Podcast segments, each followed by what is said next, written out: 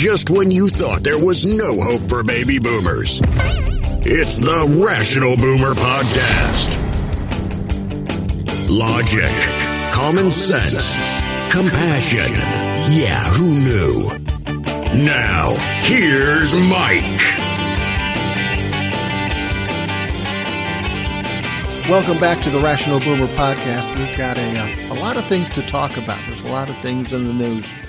Uh, everything from politics to more shootings. Yeah, there's more shootings of white cops than people of color. It seems to go on and on and on. And I think it happened a lot more than a lot of us realized, a lot of us white people realized anyway, because it was always covered up with, oh, it's justified, it's this, it's that, it's whatever. Now, I need to preface this by saying that there are instances where a cop shoots a suspect and it's completely justified. And that suspect could be white, black, Asian, native, whatever. I mean, that happens. There are bad people out there amongst us all. There are bad white people, black people, Asian people, and uh, native people, and whatever race. That will happen. And there's not much we can do about it but be sad. But there are those circumstances that happen that are either racist, they're vicious, or they're just stupid. And we had one down in Virginia that I'm not sure what it is just yet. It's still early on in the investigation, but there certainly does seem to be lack of communication and some stupidity here. I'm talking about the shooting of Isaiah Brown down in Spotsylvania, Virginia. Now, this is an interesting situation. I think this is a man that had some emotional problems. He had a grandparent that died, and he was upset about that. One day, he's driving along and apparently has problems with his car. So he talks to the police, and the police officer says, I'll give you a ride home. Perfectly innocent situation, perfectly nice thing to do for the police officer.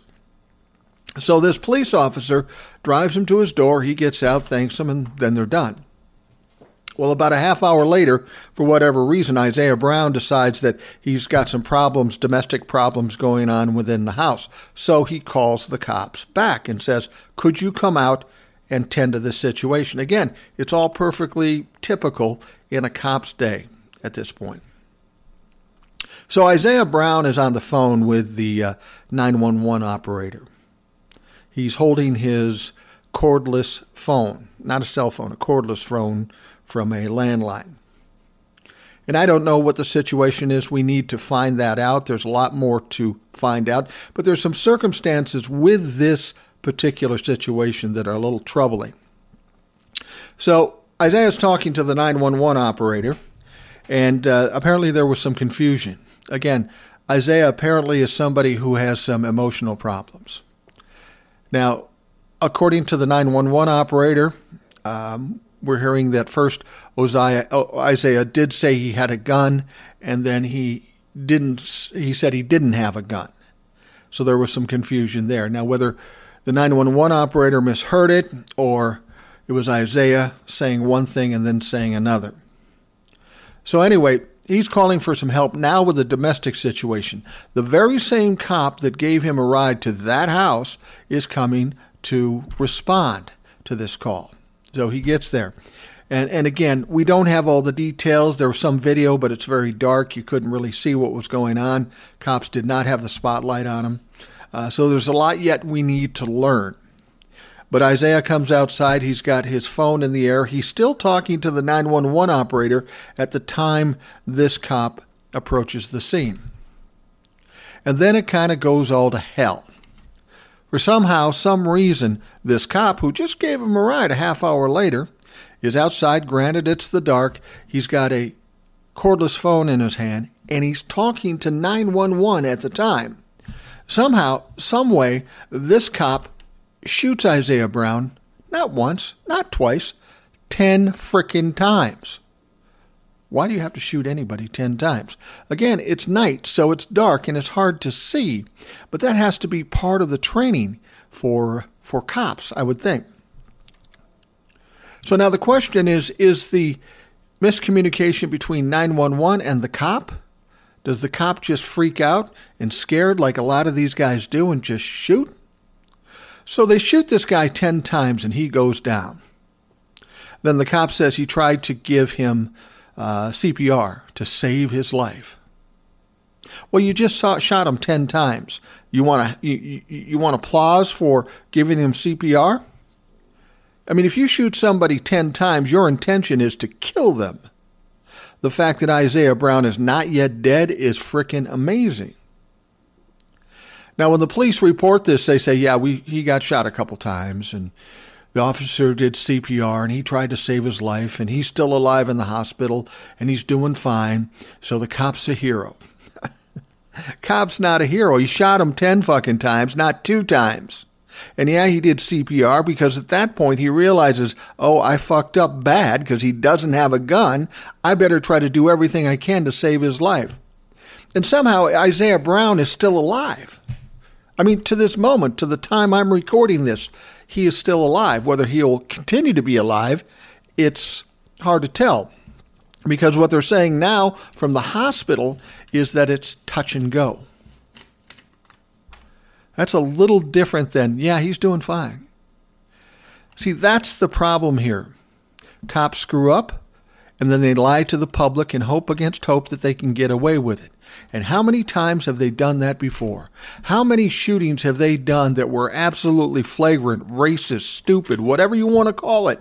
How many times have they done it before because there wasn't a video or a witness or some situation that would expose them that they just slip by with it?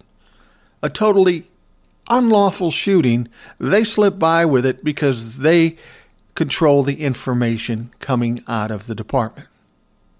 That's frightening. You got to wonder how many people have died. And then you wonder why the black community is upset after years and decades of this kind of thing and thousands of people getting killed by police officers unwarrantedly. Hell yes, they're going to be mad. It's just now white people are starting to realize it because we watch a video of Derek Chauvin kneeling on George Floyd's head. Well, things are going to be opening up much more. There's going to be a microscope on all these shootings now, such as this one. I don't honestly know how this will turn out. Um, did the cop make a mistake? Did he miscommunicate with uh, 911? Yeah, that's all possible. That's all possible. But the bottom line is you've got a human being here with a landline cordless phone in his hand, and that's it. No gun. If you shot him once because you were scared or you something flashed in the light, okay, I get that. But you shot him 10 times. There has to be some intention there or there has to be just absolute fear by the cop. And either way you look at it, it's not not acceptable. Either this cop is is uh, a vicious criminal or he's woefully untrained and emotionally he can't handle the situation. I'll grant you, man, Cops are in tough situations when they have to decide very quickly whether to shoot or not. A lot of these are justified, I'll grant you that too. But these cops should be justified in their own mind by the information they see. But if they're just acting out of hate or fear, they're not doing their job. They're not properly trained. They're not properly emotionally evaluated. Now, talking to people on TikTok, there's been a few suggestions out there that I think aren't bad as far as how we control police officers. There's been some talk about having cops insured, like, say, a, a doctor or even a hairdresser. So, if there is a problem or some kind of malpractice, that the victim has some route to get something out of the deal through a lawsuit. Now, we know it happens with doctors and malpractice. I had no idea it happens with hairdressers. I mean, I go into the hairdresser and I say, Yeah, cut my hair. And they go, What do you want it to look like? I said, Just do the best with what you have to work with here. I'm not expecting a miracle because I know I don't have a lot to deal with. But there are people who are more upset about it, and apparently they can try to hold hairdressers responsible. I don't get it, but you know what the hell. So people are proposing that cops have um, insurance policies. So when they get a complaint or something like that, they could be sued. Now, where the the thing that comes in that helps to control this a little bit, like a doctor, uh, like a hospital or a doctor's office that has a doctor, If you get too many complaints and the insurance gets high, you have no choice but let that person go. So maybe that would give uh, them an opportunity to get rid of the bad people for cause, for costing them too much, making it unaffordable to keep them employed. Not a bad idea. I don't know if it could work, but it's worth looking into. Then I heard somebody on TikTok last night. I don't remember the name. I'm going to look for that. But he put out a good idea too. He's a former cop. Needless to say, we need cops better trained. But he thought that cops should have to be licensed, like doctors, like hairdressers, like any professional, like, like plumbers for that matter. They have to be licensed. And his reasoning was very, very poignant, I thought. He said, Look, if a cop is licensed, if a cop is licensed and he causes some problems or commits an egregious crime, then he's made responsible to go defend himself and protect that license. If he's found guilty of such a situation, then that license is pulled, and he cannot be a cop there or anywhere. Because you see, what happens a lot in these situations, cop gets in trouble, who knows what's going to happen, so he resigns. He moves to a different state, joins another police force.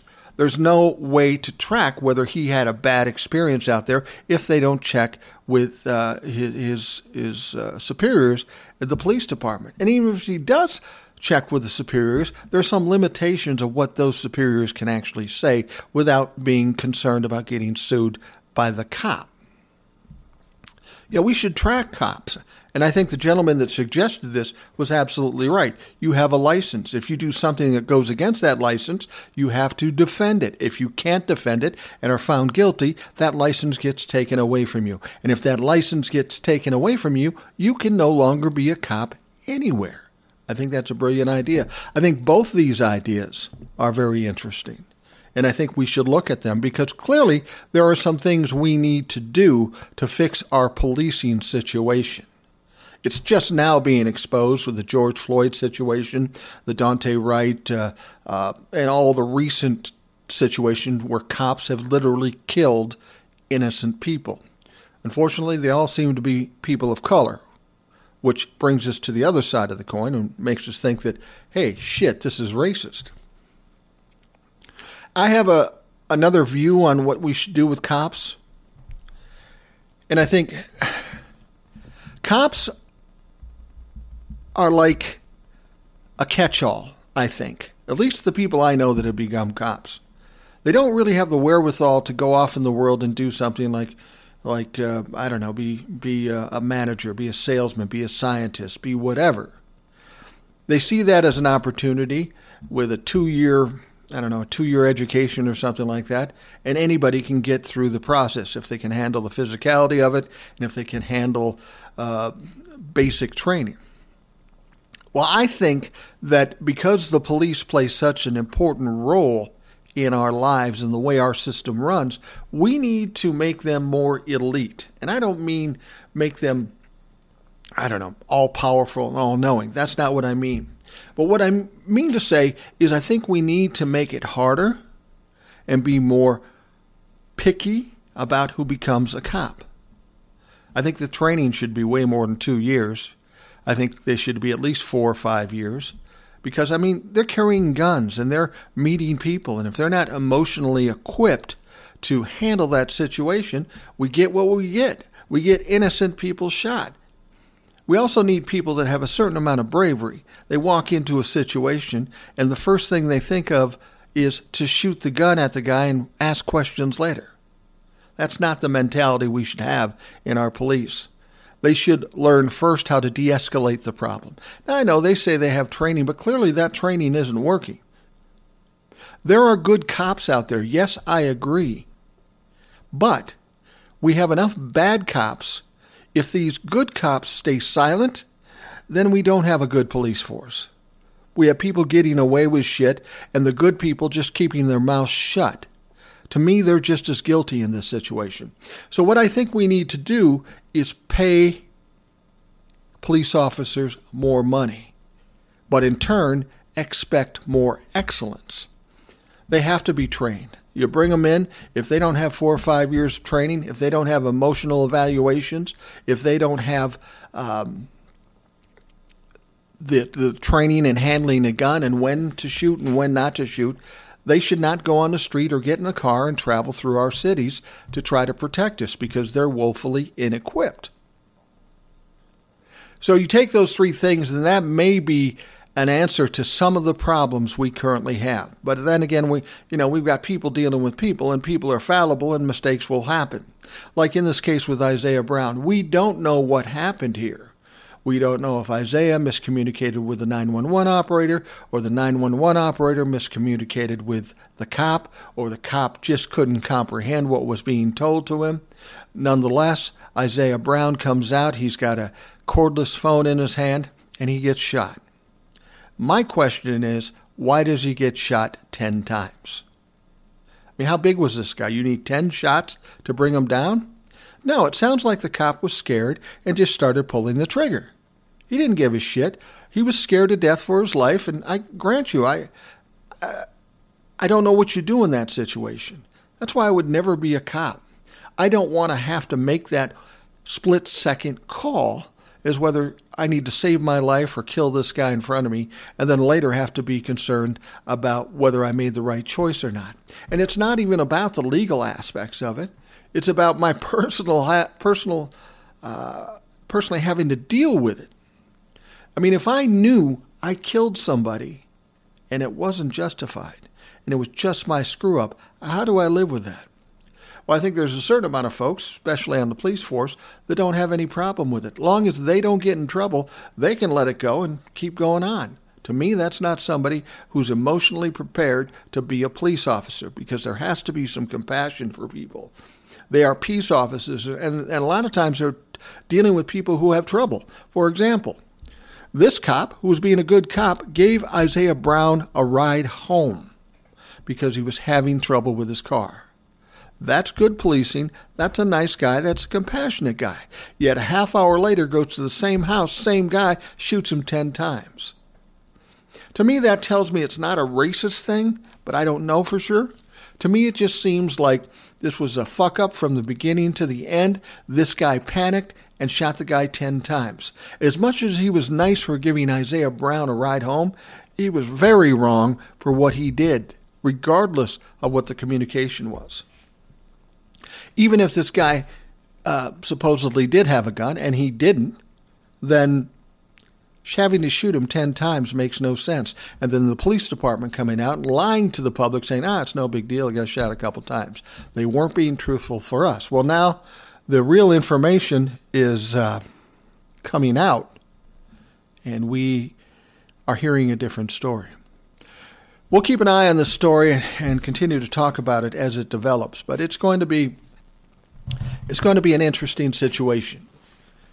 With all the stuff that's gone on before with George Floyd and Daunte Wright and all this stuff, it'll be interesting to see how they handle this situation. There's a lot of questions to be answered, and it's impossible to make a decision on something like this as yet. Anyway, let's talk about some other things. Uh, I did a TikTok about bipartisanism. And I firmly believe there is no such thing as being bipartisan. Oh, everybody talks about it because it sounds good. It looks good that, oh, both sides of the aisle are getting along and we're coming to an answer to a problem or a bill or whatever. But that never happens. I mean, it used to back in the day, but it doesn't now. Republicans are now screaming about bipartisanism, mainly because the Democrats have power now. But the, when the Republicans had the power, they would do whatever they wanted to do, no bipartisan situations at all. They would just shove it down the Democrats' throat, and they'd laugh about it. They made fun of Democrats being, being weak and gullible. And the fact of the matter is, then, when that was happening, that's exactly what the Democrats were weak and gullible. So now the Republicans lose power, it goes over to the Democrats. Granted, it's slim power, but it's power nonetheless. And now the Republicans are worrying about them shoving things down their throat. This is something I've always said while Donald Trump was in office. And I can't believe people didn't have the foresight or were so arrogant to think that they would never lose power. When we watch the things that the Republicans did, like when they uh, uh, stopped the Merrick Garland appointment by Obama because it was in the last year of his uh, presidency, and they said, well, Americans should pick that. And they pushed it and they blocked it and they did whatever they could. Now, Obama had every legal reason to place Merrick Garland in the Supreme Court. There really was nothing legally stopping them. It's just that the Republicans, as much as they are now so bipartisan, were only being Republican Party only. They blocked it, they did everything they could, and Merrick Garland did not become the Supreme Court Justice. Now, they waited till after Donald Trump was in and they shoved some idiot down our throat. And then they got Kavanaugh and they shoved that down their throat. And then Donald Trump gets in the last year of his presidency, even later than what Obama was, and they decide to shove uh, Amy Berry Coney down our throat. They did exactly what they said Obama couldn't do. And because they still had power, nothing the Democrats could do. Now, when stuff like this happened, I said to myself, okay, you want to play hardball and you want to do that, that's fine. I mean, there's nothing they can do at this point, clearly, because Democrats didn't do anything. But don't you have some foresight? Can't you think logically? Or are you this arrogant that you think you will always have power? I was always saying, look, you do that, that's fine. It may not be right. It may not be great optics, but you go ahead and do that. But understand that when the Democrats get power, they're going to do the same thing to you. Because let's be honest, before Donald Trump, there wasn't a lot of difference between Republicans and Democrats. They both had their issues, they both had their problems. They weren't always honest with us, and both sides always catered to the rich before they helped us. So now Donald Trump comes in, and now all of a sudden the Republicans go way right. We get some Democrats to go way left, and they're bumping heads and fighting and and uh, screaming at each other, and each one is just trying to take advantage of the other one. So now the Democrats have power, and these Republicans are whining about Democrats shoving things down their throat, being tough guys, being mean. What what did you think was going to happen? you break some rules or make new rules, you don't think that the Democrats are going to do the same goddamn thing when they get in? That's either no foresight and stupid, or you're just so arrogant that you think you will never lose power. It's like those it's like, it's like those athletes that make 10 billion dollars a year and then they spend everything. They spend everything. And then when be, they become too old and they don't produce and they get cut, all of a sudden they're broke. How are you broke after making $10 billion? Because you didn't think ahead. You had no foresight and you were arrogant. That's exactly what the Republicans are doing. Now, it remains to be seen that if Democrats get power, if they do the same thing. It wouldn't surprise me if they did. But all the while this is going on, this gamesmanship and it's bullshit, the only people that really pay the price are us. Republicans are trying to obstruct shit so we don't get the things we need to tend to us. And let's be perfectly honest with you this government is made to attend to people that are us, whether they be poor, whether they be rich. But understand, the people that carry the bulk of the burden are the middle class.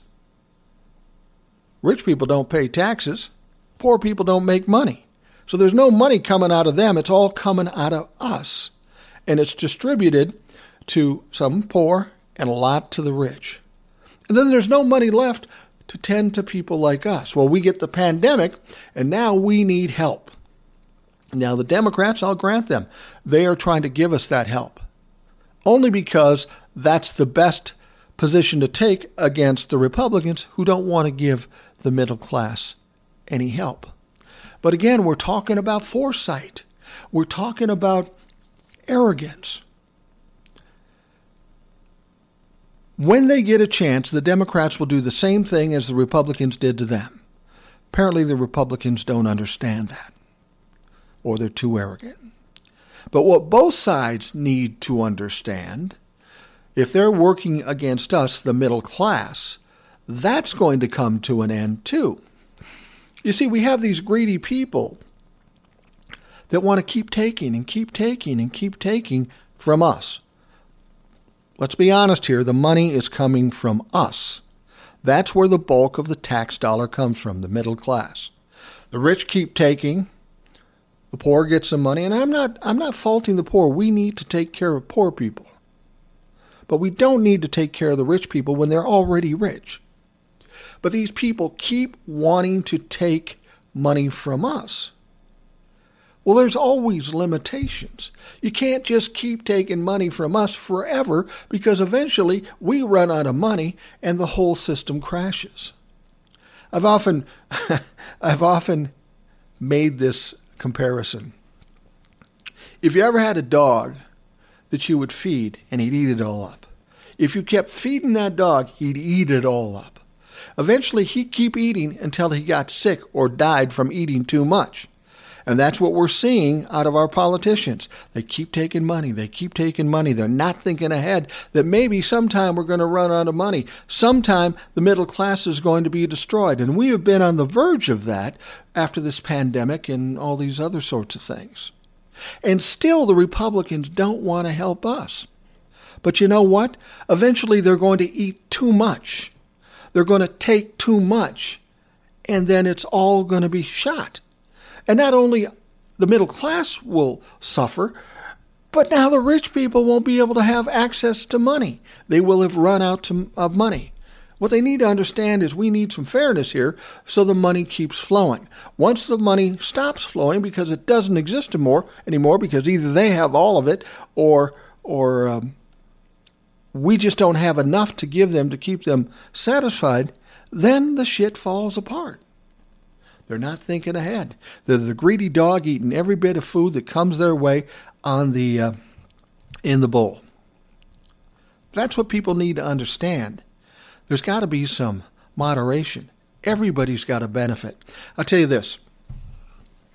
I worked in business for many years, and I would have I would broker deals, and I would have somebody who has two truckloads of product, and I would have somebody who wants two truckloads of product. So my job was to put these people together and negotiate some kind of deal. Now, inevitably, the guy who wants to buy the product wants to pay nothing because he doesn't think it's worth it. Yeah, he wants to buy it, but he doesn't want to pay anything because he doesn't think he should have to. Now, the seller thinks he's got fucking gold. So he wants high profits for his thing because he thinks he deserves it. Well, the problem is, is nobody makes any money until a deal is struck. And if we've got people on one end that think theirs is their stuff is invaluable, and people on the other end that thinks it isn't worth anything, you're not going to get these people to come together. Not because they're good businessmen, because they're arrogant, stupid, and greedy. So my job was to somehow broker this situation. It wasn't always easy because you're dealing with stupid people many times. So, what I would try to get them to the point was do you want to sell this thing? Really, do you want to sell it? Because if you do, that price isn't going to work. If you just want to sit on it and leave it in your warehouse forever, cool. Do you really want to buy this? Or are you going to be ridiculous and stupid and offer ridiculous money for this stuff. And it took a while. Some people didn't get it, but it took a while. And the point of it is, my attitude in that deal was the important part is getting the deal done. The margin of money you make in a deal doesn't matter if the deal doesn't get done. So I would try to broker this, and I'd say, look, the only way I'm going to do business here. Now, these people don't know each other. The only way they know them is through me. If I go away, these people will never talk. It's unlikely. I said, here's the deal. We need to do a deal where everybody profits, everybody benefits.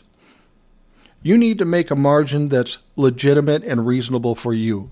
You need to pay a price that's going to allow you to make money when you resell it. And I'm going to need to make a few bucks for the, being the guy that put this together. We can't be greedy. Not one guy gets everything, even though that's what they'd like. Because even if you win this deal and get all of it and your ego's stroked because you got the big money and you played all these guys, when it's all over, said and done, you got somebody like me who helped put this deal together and somebody like either the seller or the buyer who feels like they got screwed. So while you may have made a great deal on that one time because you got over on them, the fact of the matter is you lost two potential connections, two potential customers. They will never deal with you again because they did a deal that they feel they got screwed. So in the long run, you lose a lot of money as opposed to just making more money that one time. And that's the problem with America. We got people on the rich side that want it all. They pay politicians and they're willing to be their advocate to get them everything. But they're not thinking about the future. When it comes to the point when the middle class has had enough or they've had everything taken away from them, there are no more deals. Everything goes to shit. And that's one of the real problems in this situation. So now we talk about bipartisan bipartisanship and and nobody really wants to work with each other. I find it funny when the Democrats will say, Well, I'd like this to be bipartisan. They don't care if it's bipartisan. They're just trying to make it look good so they look good. And then when they get one or two Republicans across the aisle, they say, Oh, it's bipartisan. That's not bipartisan. That's when you get a number of people from across the aisle to participate because it's a good idea. What you got with those one or two people who cross the aisle are people with a conscience that understand that they have to do the best for the people and they cross the line. The rest of the people didn't cross over because they are loyal to their party and they don't give a shit if you're getting something out of it, meaning the middle class, or getting the help you need. It's all about my team winning. It goes back to what I said about that business scenario. If all you care about is your team winning, everybody's going to lose. okay, I've talked enough about that. Let's talk about uh, the DC statehood thing. Now, everybody's got an agenda in this DC statehood thing. And again, it goes back to partisanship. That's what it is. Democrats want to make D.C. a state because it's a Democratic area. They'll get two Democratic senators, and that'll give them more power in the Senate. The Republicans know that it's Democrat, and they don't want it because they're going to lose power. That's the bottom line problem here. And this is where the disconnect is between Republicans and Democrat. This would not be a bipartisan uh, vote by any means, no means possible, because Nobody's going to give away power that they already have. And nobody's going to give up on trying to get power if that possibility is there. I was surprised when I did this on TikTok. I was surprised when I did this on TikTok because a lot of the Republicans kicked back and they always said the same thing. You know, they always fought and argued about it. You can't do that because the Constitution says you can't. Well, that's not true. I mean, it's a complicated process to get D.C. into a statehood, but you got Republicans who just hear something on Fox and they spew it out as if it's real. They've done no research. They always tell you, do your research, but they never do any goddamn research. They don't read anything. So, as far as the Constitution saying it can't be a state, let me read this to you. This is from the Constitution. And and uh, don't get me wrong, there are other parts of the Constitution that they could use to argue against it, but it's more. Um, it's it's not really as clear as this.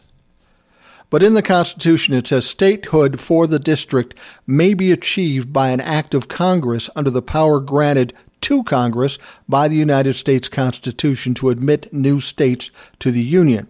That is Article 4, Section 3, Clause 1. Alternative proposals to statehood include the retrocession of the District of Columbia and voting uh, rights reforms. So clearly, in that sentence, Congress can decide about accepting another state. Now, there, of course, there are a lot of other a- a- attributes to the situation. That it, it's the U.S. Capitol, it's federal ground, it's this, it's that.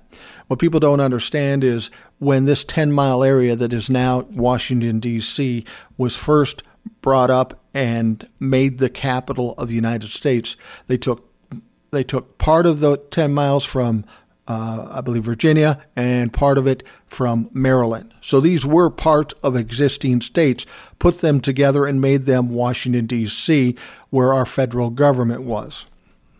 Now, people will say there's all kinds of reasons why they can't do it, but the fact of the matter is they can do it. Whether they will do it, that's another story. The fact of the matter is that this has already passed the House. Now it has to go to the Senate. The problem with going to the Senate is that they probably need 60 votes to pass it. Well, of course, uh, the, uh, the, the House is 50, 50 Democrats, 50 Republicans, and of course, the tiebreaker is the Vice President, Kamala Harris. So theoretically, in a simple minority, 51 votes, the Democrats could win. But I think with the filibuster and all these sorts of things, um, they would need the supermajority, which is 60 votes. And at this point, they're not going to get that. So the question is, why bring it up if you can't get the supermajority? Is this just another setup to support getting rid of the filibuster? Maybe. I mean, that's the thing you have to understand. When these politicians are doing what they're doing, they may, may not be doing exactly what they're showing. They want to make D.C uh, a state so they get more so that they get more um, power in the Senate by getting two more Democratic senators. But do they believe that they're actually going to get that? I don't know. I don't think they do, at least at this point. But are they using that as leverage to try to get something else? Well, if you don't do this, we're going to try to do this. We're going to go after the filibuster. And let's be honest, the Senate, the House, these are all organizations that are made to negotiate and compromise. It's been harder lately because everybody's on their side nobody will talk. Maybe this is trying to break the logjam a little bit and trying to get people to talk. Now, the Republicans thought they had the, all the power for the last 12 years and they could do whatever they want. Now they don't have as much power. So, are the Democrats then throwing this out here to try to get them to loosen up? Is that what they're doing? Is that they're just trying to loosen them up? I can't see how they could vote Washington, D.C. becoming a state at this point. But with that looming over the Republicans' head, maybe it's leverage to try to get something else. We don't know. We're going to have to watch and see that. Now, if you're frustrated, if you're a Democrat and you're frustrated about the situation, even though we have the power in the Senate, even though we have the majority in the House, that we still can't get some things done.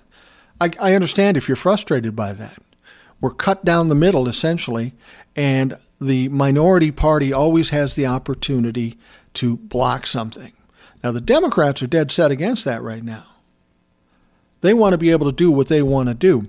But should the tide turn and Republicans become the majority and, and Democrats become the minority, would they still want to get rid of the filibuster? Because now it benefits them. I would hope they would because the filibuster is a bunch of shit.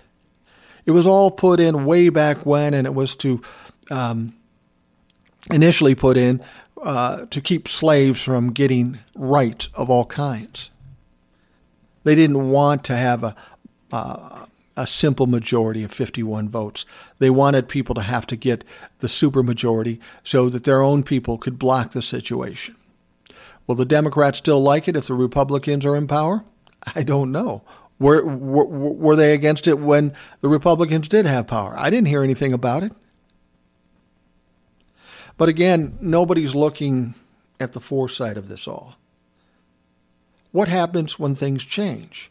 Do I still feel the same way? The problem is, is whether you're dealing with Democrats or Republicans, they don't. They aren't very loyal to their ideas if their situations change. And unfortunately, that affects us. All this blockage, all this logjam, all this bullshit means we don't get tended to. And that's where the problem is. So it'll be interesting to see what the statehood does. I, I, I don't think they can pass it but I do think they may be using it as part of the leverage they need to get something else done. I may be wrong about this. But you have to understand everything you see in politics, everything you see from your government isn't exactly what's going on. We know that for a fact. We have seen it. Last thing I want to talk about really quickly is uh, this uh, Lindsey Graham racism thing. Lindsey Graham went out and said, I don't think there's any systematic racism in the United States of America. Really? You got all these cops killing people of color in the street. You've got all these redneck racist insurrectionists charging the Capitol, breaking into the Capitol, hauling a Confederate flag through the Capitol. You got a president who went on and on and on and on and on and on and on and on about racial things. He's certainly a racist. But you don't think we have systematic racism. Well, the fact of the matter is, if you don't think there's systematic racism, you might just be a racist. I mean, Lindsey Graham said, America is a work in progress. Yeah, that's a nice little line to say.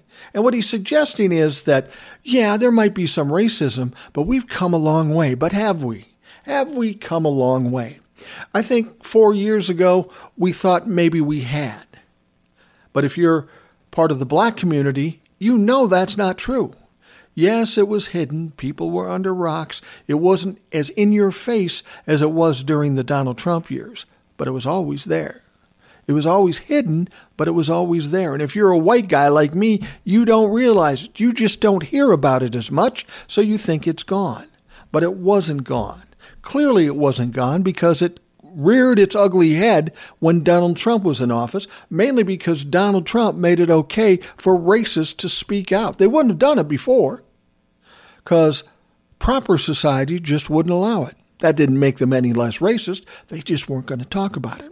Well, when Donald Trump comes out and is racist himself and says, it's okay, now it pops up. And now it's bubbled to the top. And now it's ugly as shit.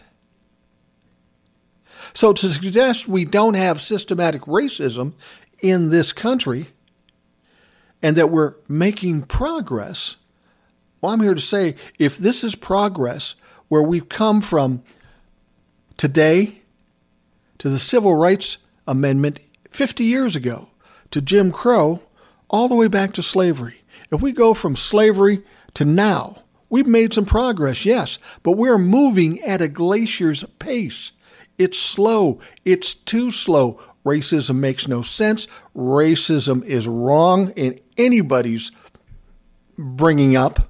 It should be. Anytime that you diminish or harm people simply because the color of their skin, color of their hair, color of their eyes, their religion, whatever it is, it's absolutely stupid. We're talking about aesthetics of a human being. What we need to address is the character of a human being. Martin Luther King said it best judged by the character. Until we can get to that point, we've got nothing solved. We've made no progress. So to suggest there's no systematic racism is bullshit, and you might be racist. And to suggest we're moving and making progress, well, that's bullshit. Because clearly we're not. If we had been making progress from the Jim Crow days, we wouldn't have thousands of people attack our U.S. Capitol with a Confederate flag, hating on black people and people of color all over the place. We haven't made a lot of progress, but we need to. We need to take note of this now and realize what's going on and actually take some action. We can't have cops killing people of color in the street. We can't have insurrections trying to overturn our country and an election. We can't have people in power spewing racist shit. That's not what this country is about. And until we stop those things, we are making no progress at all. Now, either you need to understand that or just put blinders on and go along and say everything's fine. Well, everything's not fucking fine. It isn't now, and it won't be until we do something. Well, we're about that time. I got to get going, but I'll be back probably in a day or two with yet another Rational Boomer podcast. Thanks for listening to the Rational Boomer podcast. Don't forget to subscribe so you don't miss an episode. We'll see you next time.